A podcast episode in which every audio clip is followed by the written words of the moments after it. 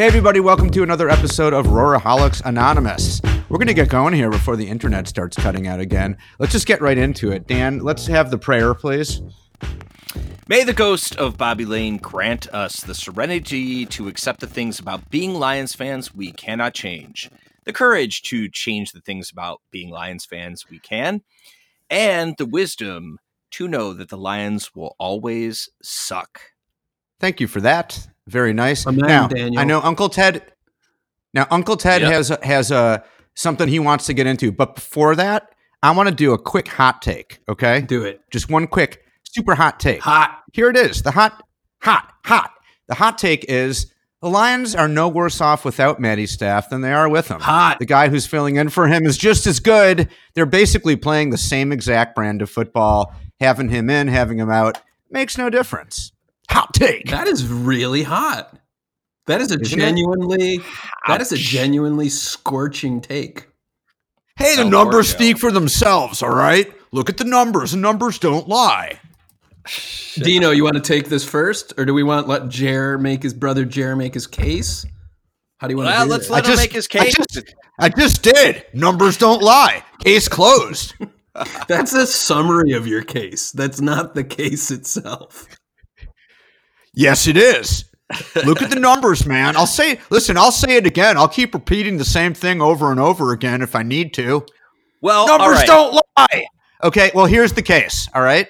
In the last few games, this guy's come in, played pretty well. The Lions have essentially, it's the same game playing out. The offense is not demonstrably worse without Matt Stafford than it is with him. The guy who's come in, I don't even remember his name, Matt Driskel, is Jeff it? Or something like that? Jeff, Jeff. Driskel.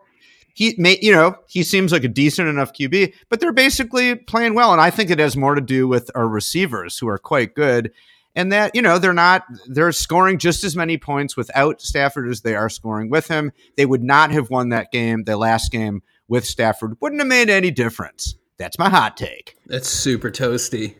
Mm-hmm. I love how toasty it is. I'm not sure I agree, but I love warm and toast. toasty. It is warm and toasty. You have to. Oh, when you're you- not sure you agree, huh? You when you bite into that take, you you you are risking burning your tongue. That's how I think hot there's that a nu- take is. I think there's a nice toasty crunch to it. Dino, you wanna you wanna retort first? You want me to take give my take on the hot take, which will be a mildly warm take on the hot Um, take?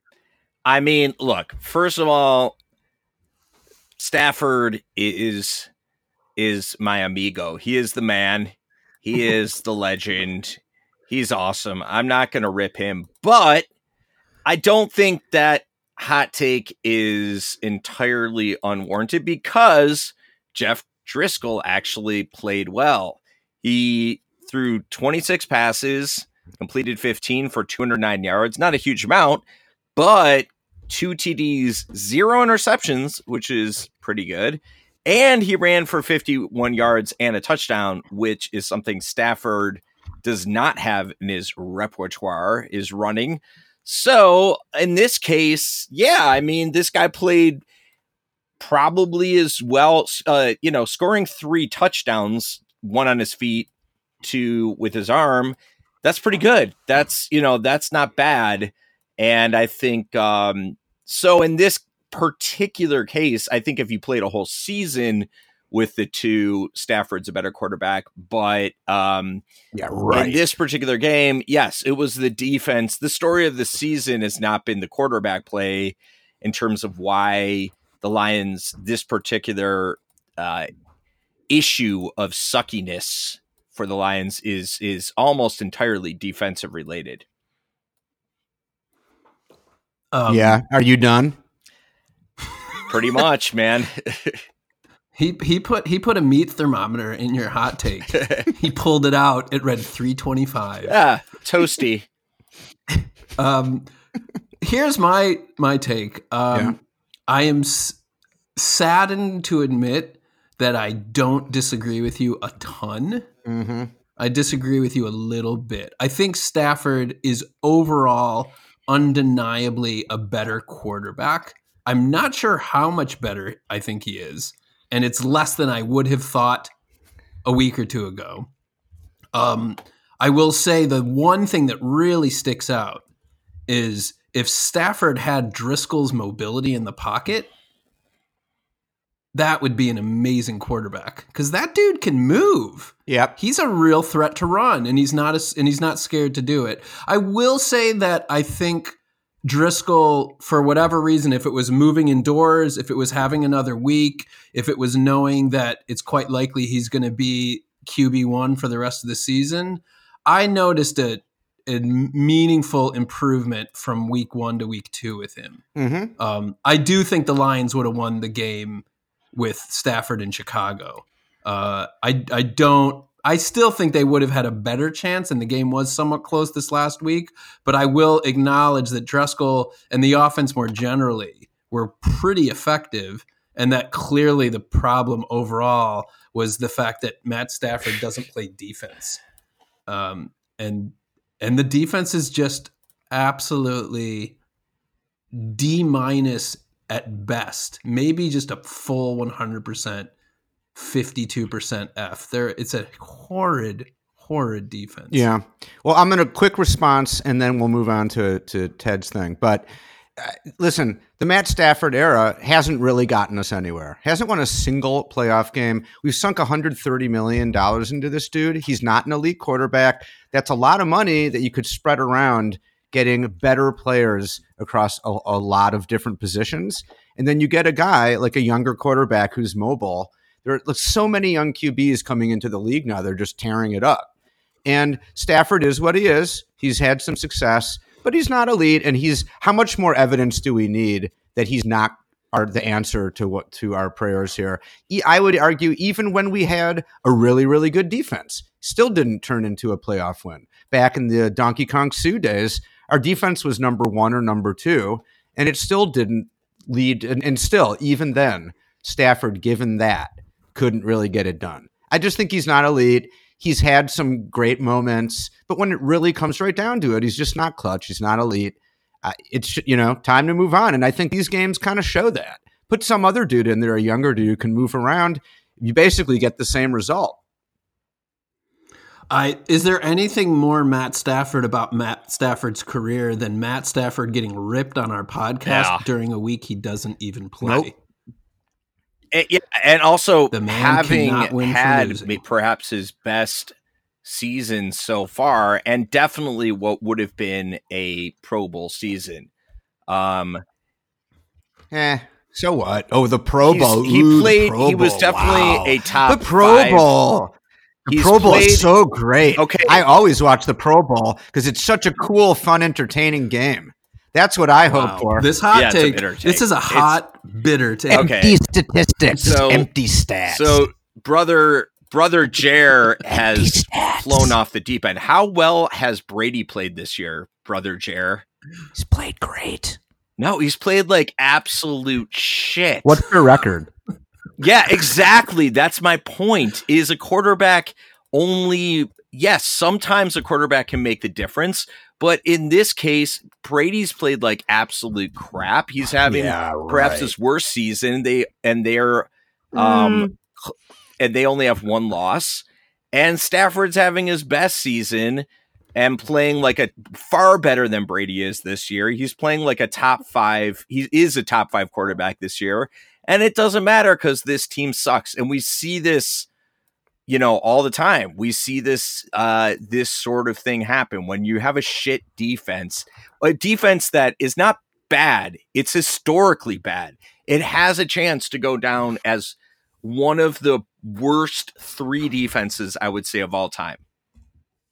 Oh, the defense fucking sucks. Tom So- Brady. Nice. Historically bad. Get, they're getting on the. They're getting on the. Guess And what? you go on about Tom Brady. I don't think shitty this has defenses. shit to do with him. I think it's far more to do with their coaching with Belichick because when Tom, the one year Tom Brady went down, they still won like 11 games or something because it's a good organization that has good players everywhere. We have a shit organization that has Stafford's one of the only good things about it, but we have about three or four professional players. The rest should be kicked out of the league. Do you want to know partly why the Patriots have been so successful beyond the fact that Brady's the, the GOAT? He's never been the highest paid QB. He's right now, he's the 18th highest paid QB in the league. Okay. And he's always sacrificed salary for winning, and they've been able to spend that money and put really good players around him, not even superstars, just solid players at every position. And I, the Lions have never done that. Stafford is way overpaid for what he's actually produced, and it's crippled the team. The part of the reason they don't have a good defense is they they can't they don't have the players they can't pay them they and and and then it, bre- it it's like a it's like a feedback loop. The Lions suck, so really good players don't want to play there. And now we got Trey Flowers, and evidently he has a br- he has a brain injury. The man has a brain injury. Did you guys did you guys hear that he was um, composing rhymed verse in braille in the locker room after the game? I think he was uh, rewriting rewriting the King James Bible entirely in palindromes. That is impressive. yeah. It's good for him. All right, you know. let's move on before the internet. Look, wait, wait, wait. No, I'm not moving on. Oh Screw boy. You. Okay, oh, boy. Here's let me read you the list of because you're, you're, totally wrong about what you just said. No, I'm not. That the fault is all the contract Stafford has, and they haven't had money to go out and sign people. They spent a shit ton of money this past offseason. You know who they signed? No. Cornerback Justin Coleman to a four year, $36 million so What deal. happened to that guy? Yeah, he sucks. Oh, great. Trey Flowers, five year, $90 million deal. He is done next to nothing. Maybe he's even our best defensive player. And tight end, Jesse James to a four year, $28.5 million deal. Those Hello? were our top signings. Those eh, at least two of those people have been absolute busts, and Trey Flowers has had maybe one good game. So what's and, your point? And you're complaining about Matt Stafford. What about the big signing of Rashaan Melvin as a corner as a quarter cornerback? Ooh. Wow. Wow. I'm gonna go Guys? D, all of the above. Can I yeah, do that? you can. Jerry, I'm there. still here. You know what? Brother Jer may okay. as well dropped off because he's been talking out of his ass. And there oh, he goes. Yes, we I knocked him out. Knockout, knockout. Down goes Frazier. All right. Um, let's. Uh, I assume Jared's going to get back on yep. in a moment. We'll find out soon enough. I'm not going to launch my awesome, awesome monologue, which will end with a number of questions posed to you and are they going to involve math until Jared gets back on? They are not going to involve math at all. This is a you. math free. Sweet Jesus. This is a math free segment. I, I, unlike you, I can be taught, and I learned quickly not to do. Math. That was good. guys. That was wonderful. we oh, we man. appreciate it. Um, I thought. Um, by the way, just as long as we're riffing here, um, there's a great uh, headline in the Detroit Free Press um, uh, sports section, I, at least on the website. I don't know if it's in the paper, but it says Detroit Lions think they're close to being a terrifying defense, comma, in a good way. Yeah, well, Jared read me that. Um, read me that right before you got on. Okay, he read the whole. Okay, he just read yeah. the headline. He just read the headline, and yeah. then I I had to go to the bathroom because I was choking on my vomit. Um, yeah, and this is we didn't part of the, get any more into it. So here's just just to let you know where some see incompetence. Justin Coleman sees hope. Now, remember, he's one of the guys, uh, big free agent signings of the past year. Cornerback, does he, right? Does he see hope in buying his mother a mansion? Does he, um, does he see no. hope in driving a Bentley?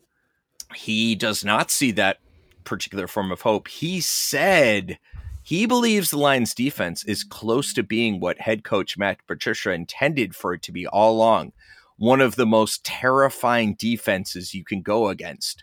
Nobody wants to sit there and go against man coverage all day, Coleman said.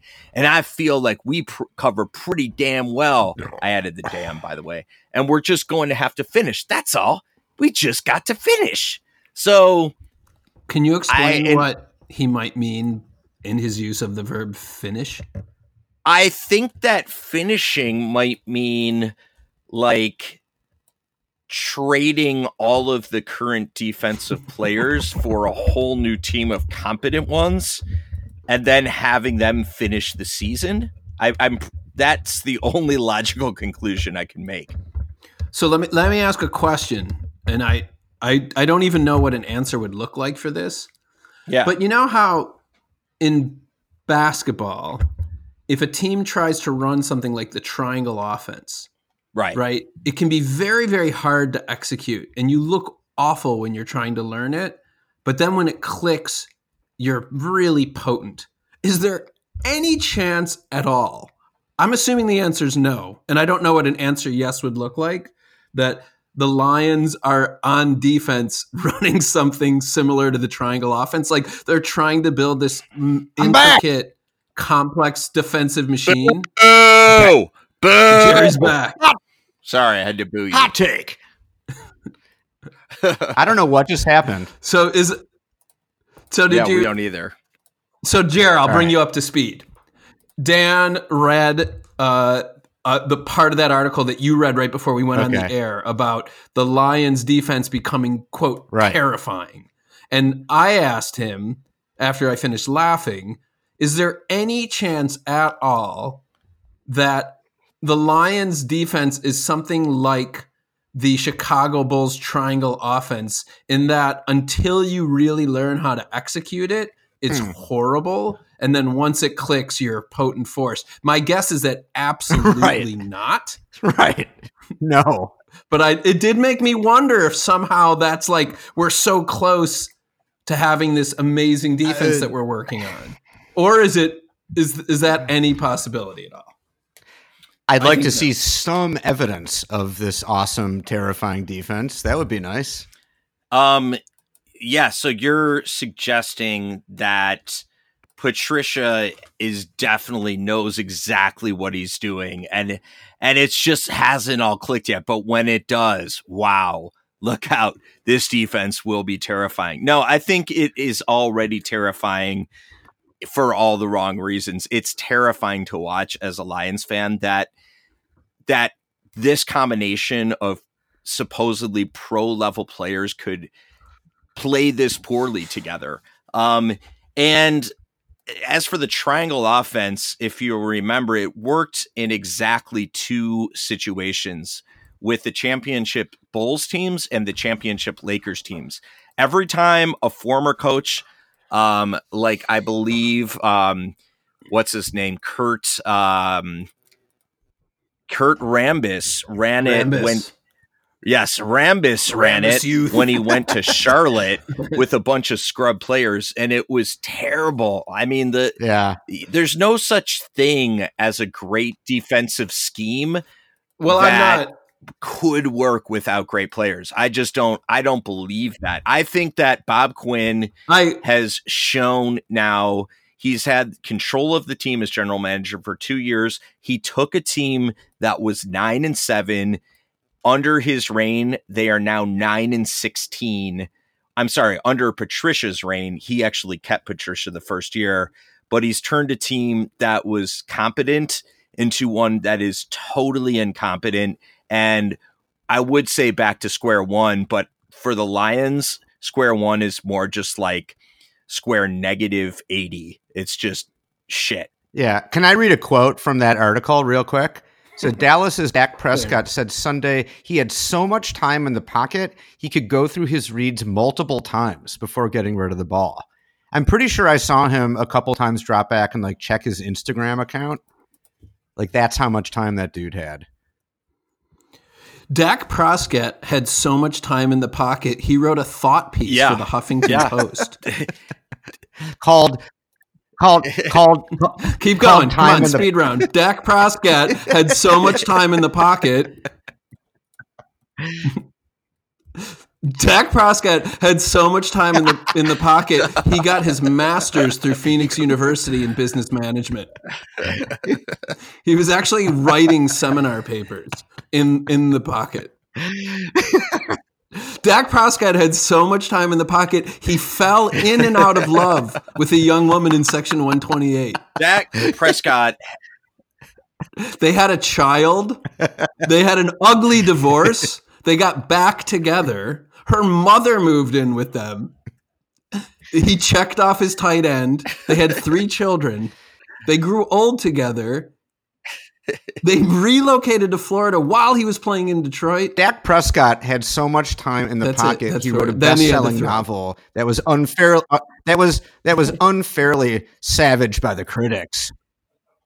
Prescott had so much time in the pocket that he actually left the pocket, left the entire stadium while the defense was still Nice. searching for him, went to uh, downtown Detroit, Lafayette, Coney Island, ordered three uh, chili dog conies with fries and extra grilled onions, scarfed them down, um, took an Uber back to the stadium, waddled back onto the field and back into the pocket, um, and scrambled for a 23 yard gain. Da- Jer- Jer's gone again.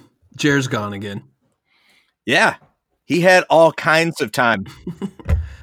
J- Yeah. And it may be intentional at this point. Let's not, um, you know. I think Jer's let's- let's internet service is consider that. provided by um, the Silver and Honolulu Blue wireless service. Oh, he's back. I think he's back. Most most likely. I like he just texted us that we blanked out again. No, I think that's on you, buddy. We're doing just Yeah. fine. We're potting the shit out of this. Yeah, And well- you are just a lost cause, my friend. I you know what? That's what happens when you come in too hot. When you come in with takes that are just that sizzling, you got nowhere to go. You just burn it all up. And there's nothing left that can be done. You just you, he burned up his Wi-Fi. Wow. You hot took yourself. You hot took He's yourself hot- into a yeah, corner. he burned down the whole, you know, all the cables in his house. He burned down that damn Wi-Fi. And now where is he? We we read we read the paper tomorrow, and there actually was like a Yeah, horrible then I'll feel bad, in, in Bloomington. I don't now. I think I think we need to go on with this. I, I want I think we need to soldier Yeah. on somehow, some way, okay, because this is a Well, I dark have a- time in the season. This is a time where we are sitting around asking ourselves why. What just a few weeks ago felt like it was still entertaining and fun and there was still something to root for. Now we are sludging our way through this. Like it's more an act of endurance, an act of insanity, one that tests everything we are, not just as sports fans, but as human beings, our endurance for putting up with just the random shittiness of our favorite team and the random shittiness of life that seems to deal us this every year and put us in this position of scratching our minds thinking how can we why are we still doing this? knowing that we shouldn't and next season we should just move away somewhere to some deserted island far away. I'm talking about when september rolls around the beginning of football season. Be away from the lions. Be away from detroit. Be away from any form of communication. That's the only way to play this safe and yet we know fuck i'll probably be at ford field opening day because there'll be some stupid reason some draft pick that will tickle my interest and I'm going to fall right back into it. So please, Todd, give me something to take my mind off this present wave of self loathing. So I hate to inform you as much as I and I and that monologue really hit home. Um, much of what I have to say is is an illustration of what you're talking about. Okay. Um, well, I'll be. How could it not be? I guess I guess you're right about that. So what? Here's I, I want to talk about my experience watching the game, or, and not watching the game, as you'll hear. And uh, Right. I have sort of two titles for this segment, and and I think they both name perhaps different parts of what happened, especially the first one. The second one, you'll have to tell me. The first is Right. the Lions of Grandeur was is the first title, and and the second is Phantom Lion. Um, the Mm. other thing I wanted like to that. say, and it's a shame that Jer has disappeared on us, but I also Mhm. just wanted to point out, I keep meaning to point this out every week and I always forget, but when I listen back on our episodes, I'll admit I do that. One of the Yep. things that sticks out to me more than almost anything else is Brother Jer's sighs. Have you Yeah, heard that's true. those? Yeah. He's got there these really well timed, I think totally natural, un, un like not self aware, um, right. really sad sighs. And I feel like I first of all, I feel like instead of playing either of our songs in or out at the beginning of the podcast, he should just do a montage of him sighing. Yeah. Because I feel like that's the soundtrack to this podcast. Yeah, or maybe Um, put him and I- put him to a beat or something. Right. That's true. You could mix it. Yeah. So hold on just a sec. Yeah. Ah. Had to close the door. No, that's good. That's Um, all right. so here's I want to tell the, the story about my experience watching this game, and because I think it, it's a it's a potent and weird and painful and troubling illustration of um, what you were just talking about. Sure. So here we go. I was planning on not watching any of Sunday's game.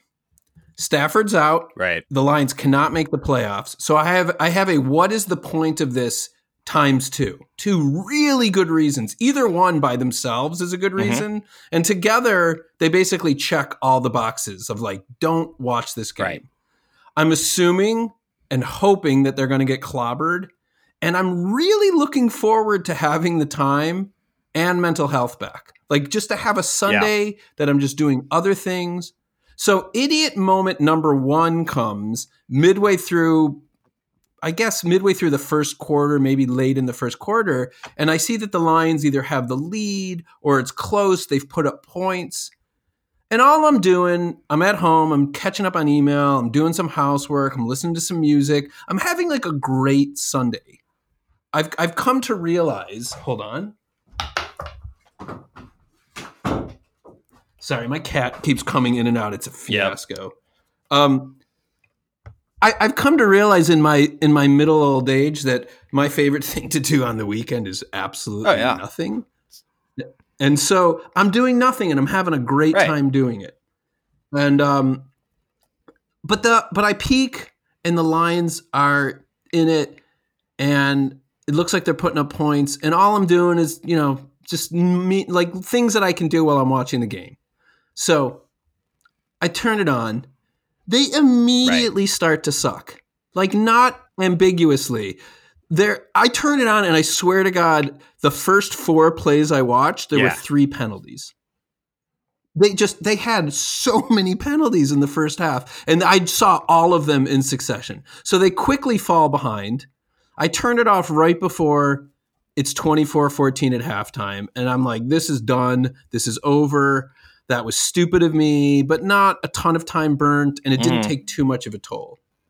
And then basically the same thing happens in the second half, both Right. in regards to the game itself and in regards to my experience of it. So I I peek back and now it's like 24-21 and I turn it back on. I'm watching a Lions come back. I know it's going to be ultimately futile. I'm 94% certain throughout my entire Right. viewing experience that they're not going to win this game, but there's that 6% that just won't Right, leave me alone. It just won't leave me alone. And I felt so obviously I felt the self-loathing that you've Yeah. already mentioned.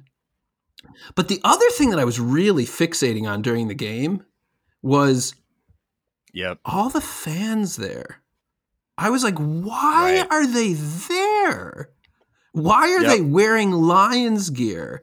Why are these people spending a lot of money to see the Lions play? Why do they And those jerseys, like they care? they're like a hundred dollars. Why do by they? s- Yeah. Oh yeah. No, no, no. I mean, you go, you go to a Lions game. You get average tickets. You buy the average amount of food. You wear the average amount of gear. You pay for parking. I, What I is that? What's that cost? well, when I took my per person, took my son this year, we easily uh probably three hundred bucks. just for the two of us. For the two of us, Yeah, I mean, it was just 150 per person, and that was Right. cheap. We didn't was buy. I'm sure most people it's closer to 200. Yes. So part of me was just looking at them and sort of seeing this weird, like it was a Mhm. kind of a looking in the mirror moment of just like, what, what is wrong with all of us? Like, how did this happen? Why do we keep coming back for more? So here's my questions for you. And they're a little more specific than the last questions I just added asked. Um, and they may or may not be rhetorical. Question number one is mm-hmm. why did I allow myself to watch it all? Question number two is why did I come to the conclusion more than once that my watching the game was hurting the Lions' performance? right. And or why does Hashem prevent me from seeing in real time any Lions success? And note that there's you may recall this is the second week in a row of this shit. I watched the shitty, shitty Bears game. The Lions scored 13 Right. points. I saw three of them and watched almost the entire game. And then my last Right. question, number three, is are the answers to questions number one and two actually somehow connected? Is there some underlying cause that might explain my behavior and my beliefs? The floor is Oh yours. my God. The floor is yours, brother. Dan. yeah. I I just Well, I couldn't believe I found myself fir- back there. Well, look, the the name of this podcast is Ruralholics, and you, I think, have a false sense that you can walk away from this at any time and be fine. I think you made the fatal mistake of thinking you were somehow above this that you could check in for just a minute maybe just you know just check the score and if they're close maybe i'll just check it out like I, I I'll share my experience on the other hand. So I this is the first game I really did not watch much of of the year, and part of the reason was um, I had a good excuse, which I had to drive my son pretty far for his lacrosse game, Sweet.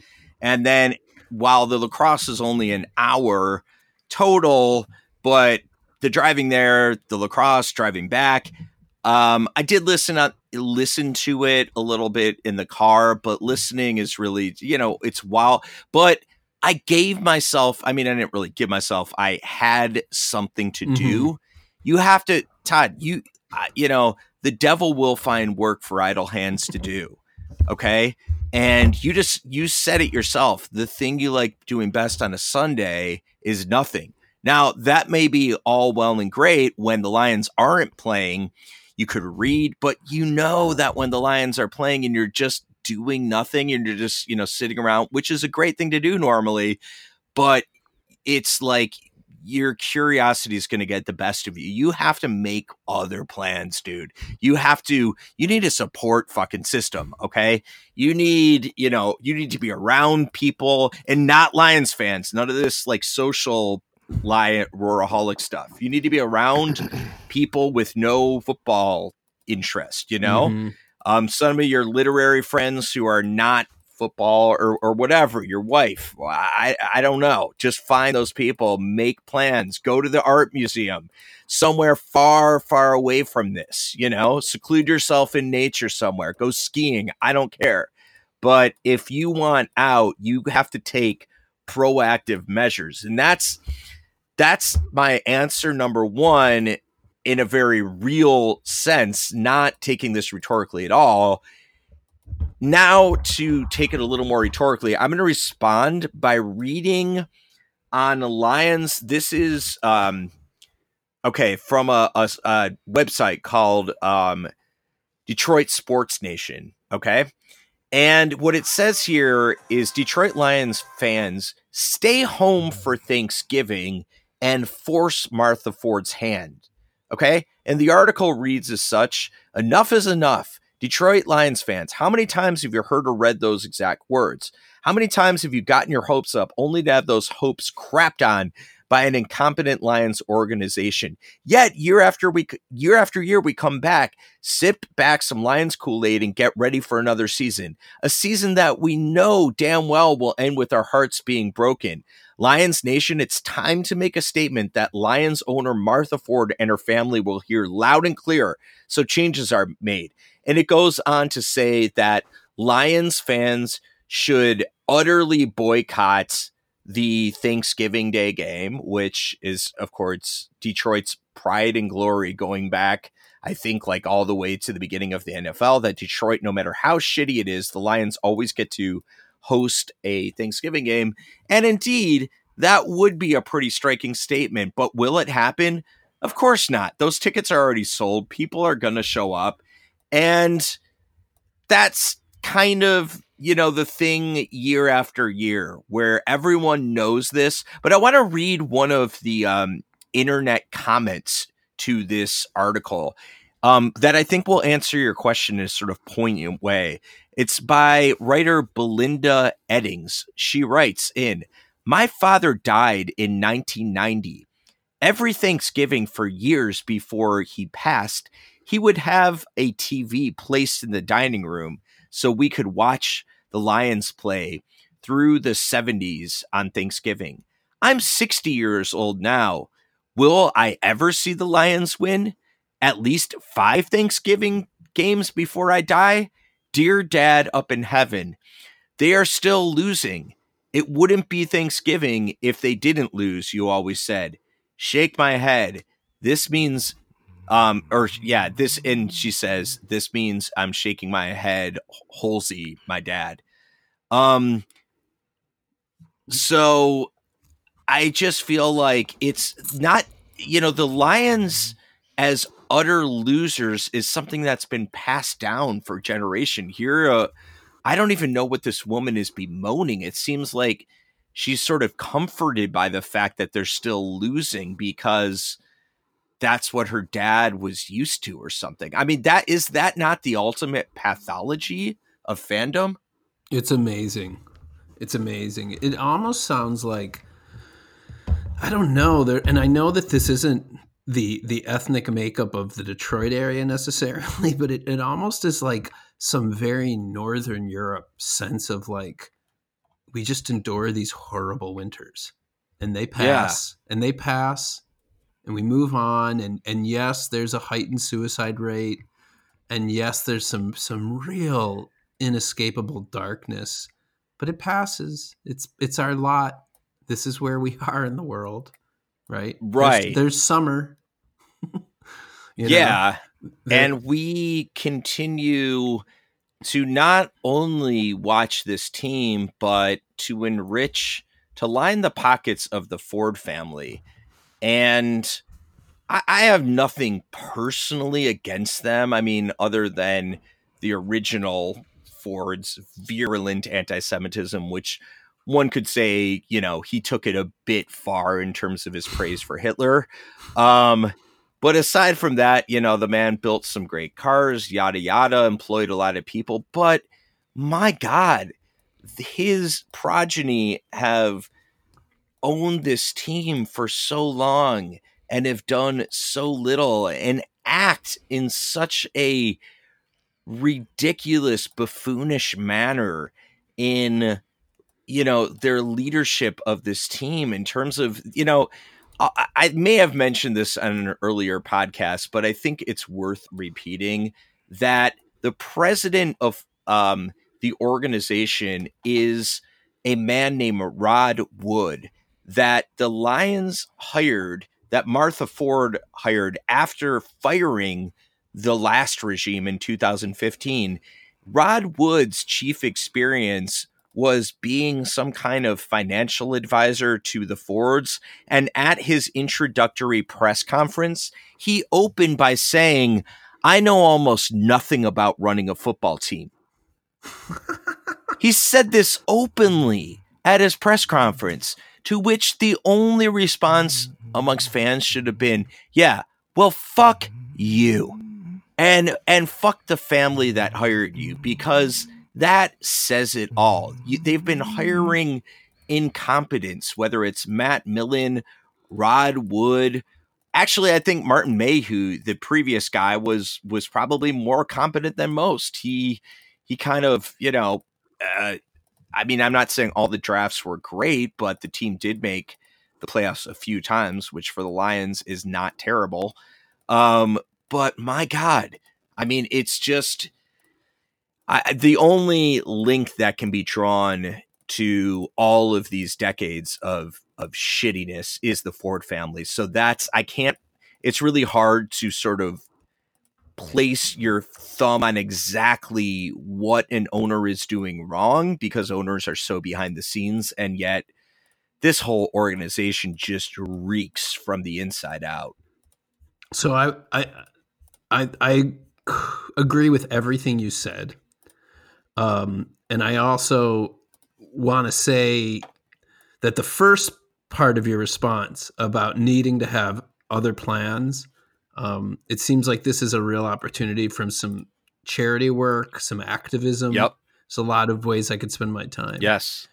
But in regards to the second thing, I do want to say, and and this is very much I don't know if this language is right out of the recovery community or is merely related to it, but this is a thing that I can't remember where I first heard it, but I say it quite a lot in my life, especially when my wife and I are talking about some other dysfunctional couple and somebody treating somebody poorly and things like that.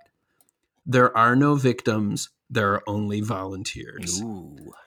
So, you know, I I I don't know very much at all about the Ford family in terms of how they are running this team. Obviously, they're not doing a good job. Yep. I don't know that much about the hires. The, all the names you mentioned are familiar, but on a certain level, and this is largely echoing what you said at the beginning, um, it doesn't matter. Like we are signing up for this, and we just need to stop Agreed. signing up for I, if if the goal here is actually, and I mean, I'm cutting, you know, really cutting through all the bullshit here. If the goal is to really, really walk away, then you just have to stop. Just fucking stop. 100%. Cold turkey, walk away, and never, ever come back. And I do think that's that is I I have a uh, my my personal trainer right now. Um I've Hold on. Whoa, whoa, whoa, whoa. You have a personal well trainer? a trainer, right? A guy who helps me work out. That's awesome. Keep Yeah, going. I've Keep been- going. I just Okay, have to been- re- I just have to readjust my uh Yeah, yeah, yeah. whole view of the universe. That you No, no, no. Just it, it's it gets a lot weirder than that. That's the most normal part of what I'm about to say. Um, he's an amazing person. He's 71 years old. He's he's a black guy who's a former um like Mr. Universe contestant or at least Mr. America like bodybuilder contestant. He may, is by far the most ripped, jacked 71 year old I've ever seen. I, I don't know if there's someone 71 years old who's in as good shape as him. In the 80s, he was the world's number one Mr. T impersonator. He, he throughout his God entire career as a competitive bodybuilder, he was a uh, alcoholic, a blackout alcoholic, which to which he uh, said to me, "Think of how much better I could have been if I wasn't drinking." And I'm looking at these pictures of him competing, like I don't even know what to imagine. You are just pure muscle, so I guess maybe there's a higher level to go, but whatever. He also, just to take it one step further, uh, until 15 years ago, when he went to Alcoholics Anonymous for the first time, he was completely illiterate. So illiterate that when he had to write a check, he told me he would have to drive to a corner to an intersection to look at the street signs to be able to write the numbers for the check because Detroit has eight mile, nine mile, six mile wow. that's so this guy was given pretty much every disadvantage in life in terms of education um also a rip roaring alcoholic he turned his life around through Alcoholics Anonymous. He learned to read when his sponsor at AA gave him the big book, which is the book that every uh, participant in Alcoholics Anonymous has to read. And it's it is indeed a book, big book. I think it's like 400, 500 pages. And said you have to read this. He said, I don't know how to read. The guy kindly put it on cassette tapes for him, and he learned to read by following line by line, word by word, to a uh, a recording of the big book. So why am I mentioning all of this? Because this guy is now training me. He's an amazing trainer. I'm not, I was in absolute garbage shape before I started seeing him.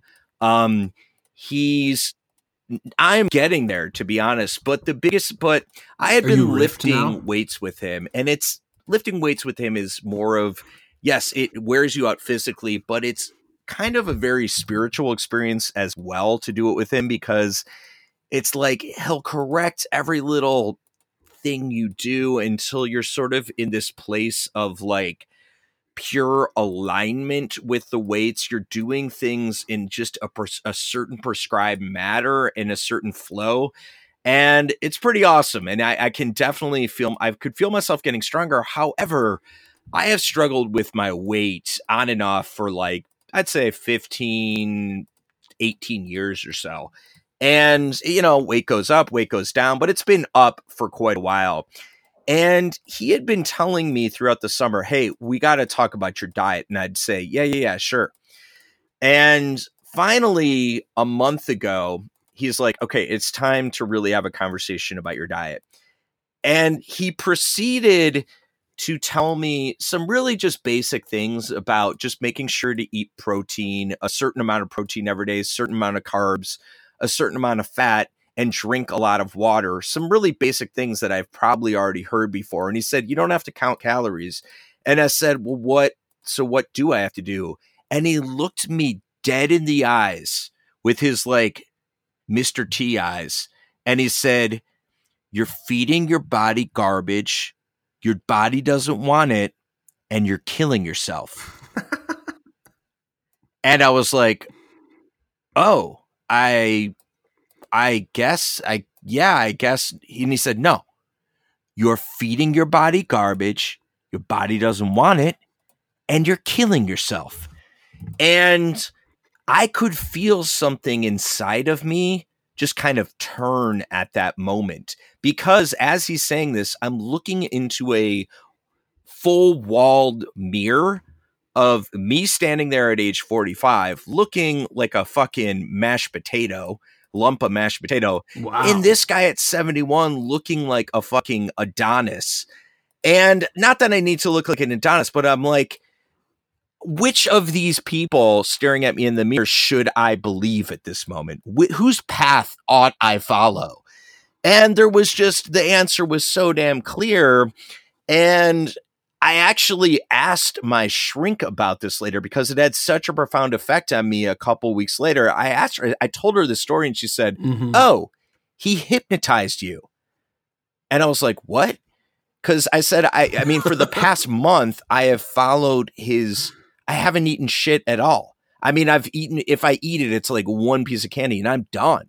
And I've just followed exactly what he said for the first, I mean, for the first time in like two decades almost. And my shrink said, Yeah, he hypnotized you. I was like, What are you talking about? He didn't, she's like, No, no, no. He didn't pull out a, a watch and do the whole like da da da da, you know, the whole thing. But he, you have trust in him. You have every reason to believe him. He has built a rapport with you. And he looked you in the eyes and he said something with full honesty and you received it completely. And that's a form of you were open to the suggestion. He gave it to you in as convincing a manner as possible and it just clicked. And i'm like you know what? That's that's fucking true. It is a form of hypnosis. And the other thing when i so just to double back because it's Mhm. almost over but not quite because I started doing something with him right after I, I I felt that change kind of happen internally. I was like, oh my God, I think I think I'm actually going to do what he just told me to do. But I've, you know, like any old person who overeats a lot, you're always like thinking you're on the cusp of a change and then you just blow it. But I was like, this actually feels different. And I started explaining it to him a little bit right then and there. And I said, Hey man, you know, I, I don't know what you just what you just said really resonates with me because you know all these years I think the reason I've been overeating and I it, and he goes stop. I didn't ask you why you're overeating. Maybe maybe you're just doing it because it tastes good. You're feeding your body junk. Your body doesn't want it and you're killing yourself and he repeated that and he was like and I realized something else at that second some of us, and this is a corollary to what you just said, which is there are no victims, there are only volunteers. And I realized with my weight, I am one of those people who would rather get into some lengthy discussion about why I overeat than just doing the most important Damn. thing, which is just stop fucking doing it. It doesn't matter why. You could have a hundred reasons why, or like my, you know, my trainer said, it could just taste good. That doesn't matter like shit. I am, I am, and that goes to me being a Lions fan. I am enamored. I'm, I'm bringing it all back, but you to walk away from this shit, you need to be hypnotized. You need to make a clean break and to just realize how bad this is for you and walk away. But right now, I don't know if I'm willing to do it because part of being a Lions fan is this ability to complain instead of curing it. I am seduced by this ability to channel all of my life disappointment, everything into my disappointment in this team. It's bring it back. Somewhat bring it back, helpful Daniel. to have this chronically shitty team that is just emblematic of all of life's shittiness, of all of our own personal failures. We can sort of channel into this team of all the dumb shit we do that we don't know why, the bad habits we have, the bad personality ticks that we never bother to fix. We can sort of relate to this team through it and rather than fix any of those things, mm. we can just watch the Lions and fucking rail at them every year and yet continue to do it. Or we can actually just walk away and better our lives. Right now, I don't know, man. I I will walk away from this season to an extent, partially because my son has lacrosse every Sunday. in that's no that's like I'll stop eating munchos partially because I just got my jaw wired shut. yes, exactly. Now you're talking. Um, I mean that's like almost this the stomach stapling portion of this. But will I go back next year? Probably yes. I will say that in all honesty. I will be Were watching you... next year. So first of all, that was that was profound. Yes. That was really that was a fantastic. Oh, and and by the way, my trainer and I forgot to mention this one part. He not only reads English now, he reads fluent Hebrew because oh, did he get religion? He converted also? to Judaism and had uh, his bar oh. mitzvah at age seventy. Okay, and now he not only preaches to me about the benefits of healthy eating but also about Hashem, which is what he, nice. he calls God. So Hashem. yeah, Hashem. Can, and and obviously, though we don't need to dwell no. on this, there was probably a circumcision somewhere in the mix. Um, there, yeah, there was like a um when so everyone knows Jews are circumcised. When an already circumcised male becomes Jewish, they have to do something called a hatafat dam, which means it's almost like a mini circumcision. You don't have a foreskin, but they have to draw blood from the tip of your uh, symbolically from the tip of your penis as a male.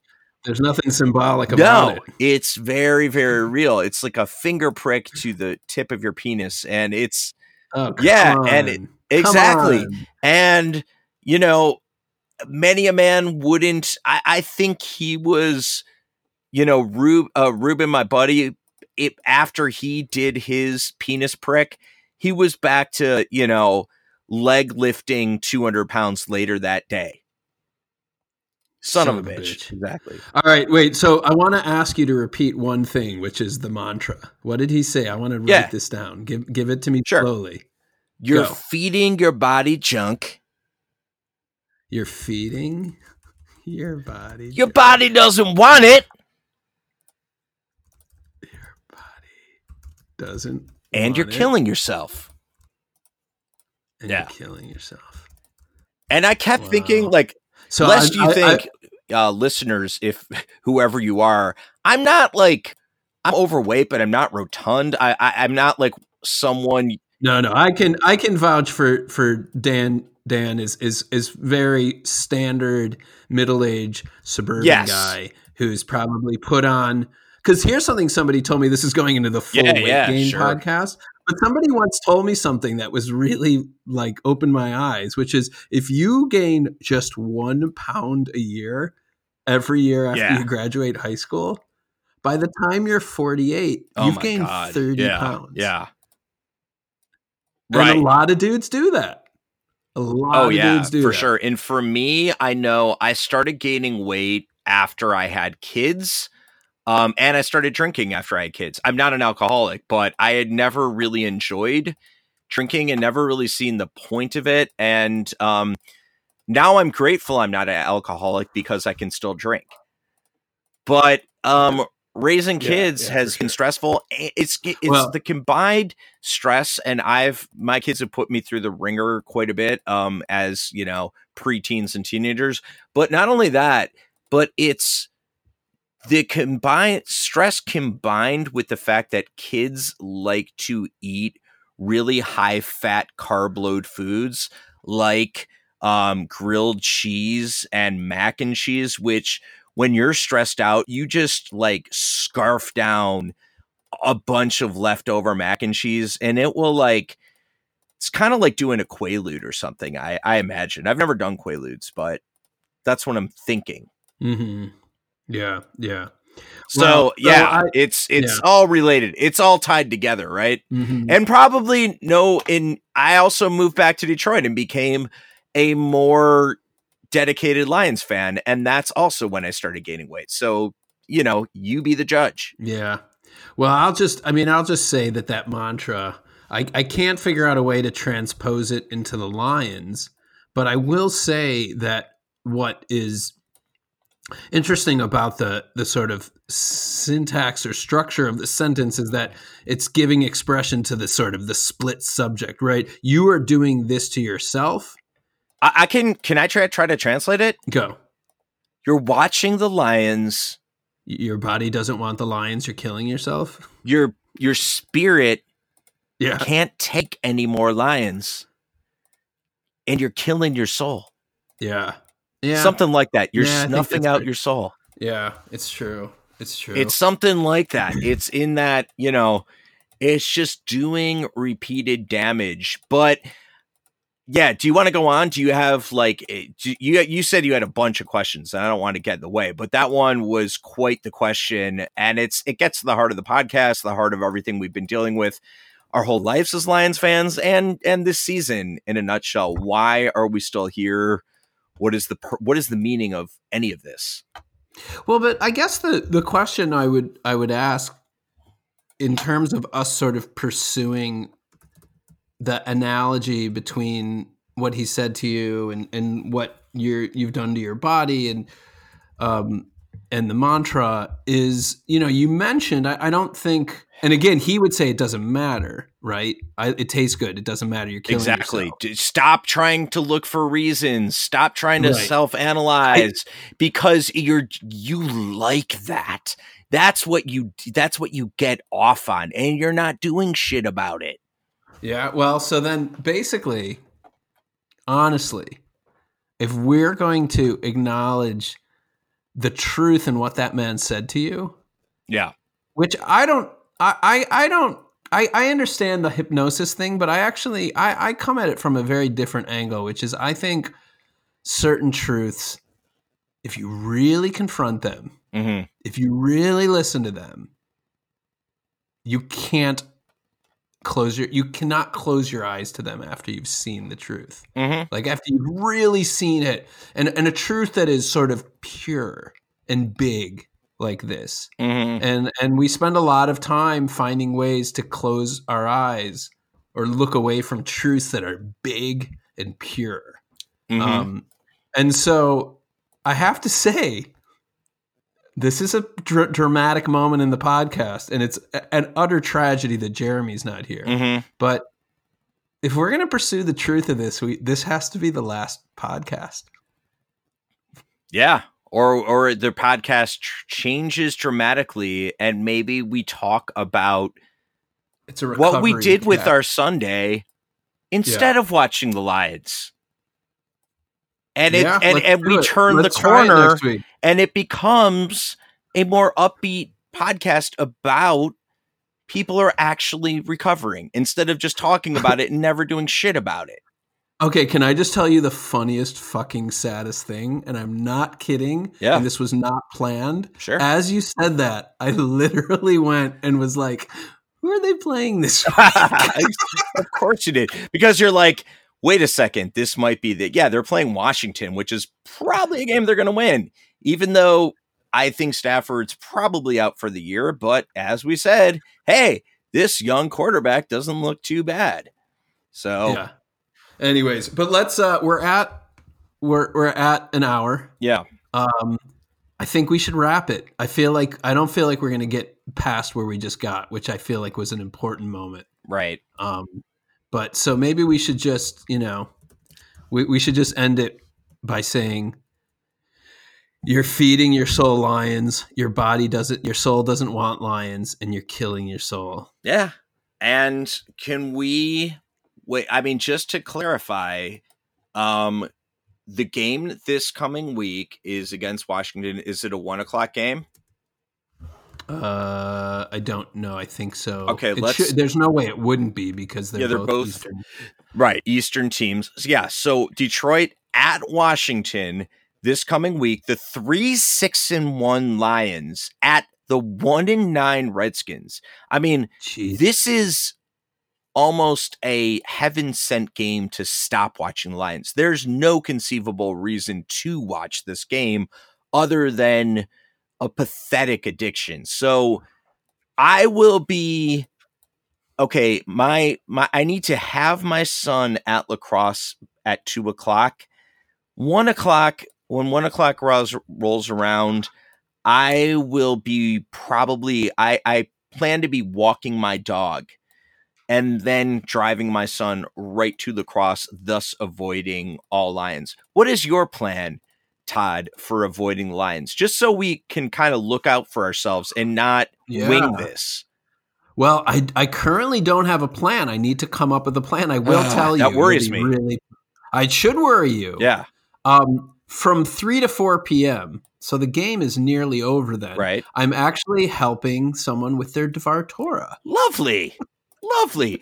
A I, Bible I study. could read. I could read the parasha, which I don't know what it is for this week, and prepare. yeah. Um, yeah. It's actually Joey Garfield's daughter. It's a real mitzvah. Oh, it's one of the things I like mitzvah. to do. Yeah. Um, so, but I will come up with a plan. My aunt is also visiting from from Detroit. Oh. Uh, one of my mother's you sisters is coming to visit us. So I will be doing something. She does not care about football. And this week's So we will not be Parsha. Torah portion is Chaye Sarah. There's plenty to talk about. You can oh, spend Oh, nice. you know an hour beforehand just just reading it over delving into the mysteries of the biblical verse Of the life of Sarah. Yeah. Wow. or All right. if I'm that doesn't do it. work just watch a movie dude you know Yeah. there's other things on tv All right. that will affect you less Yeah. all right man All right, man. This was great. Uh, I want to thank you for your time. i am going to close And, uh, this with a roar but it is not a roar for the lions it is a roar for our new sunday lives roar roar. See you later, buddy. Bye. Bye bye.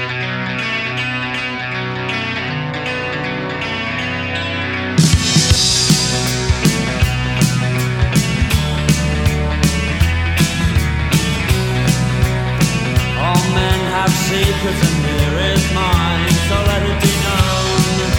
For we have been through hell and high tide. I think I can rely on you. And yet you start to recoil. Heavy words are so lightly thrown. But still I leap in front flying bullet for you. So difference? So what difference does it make?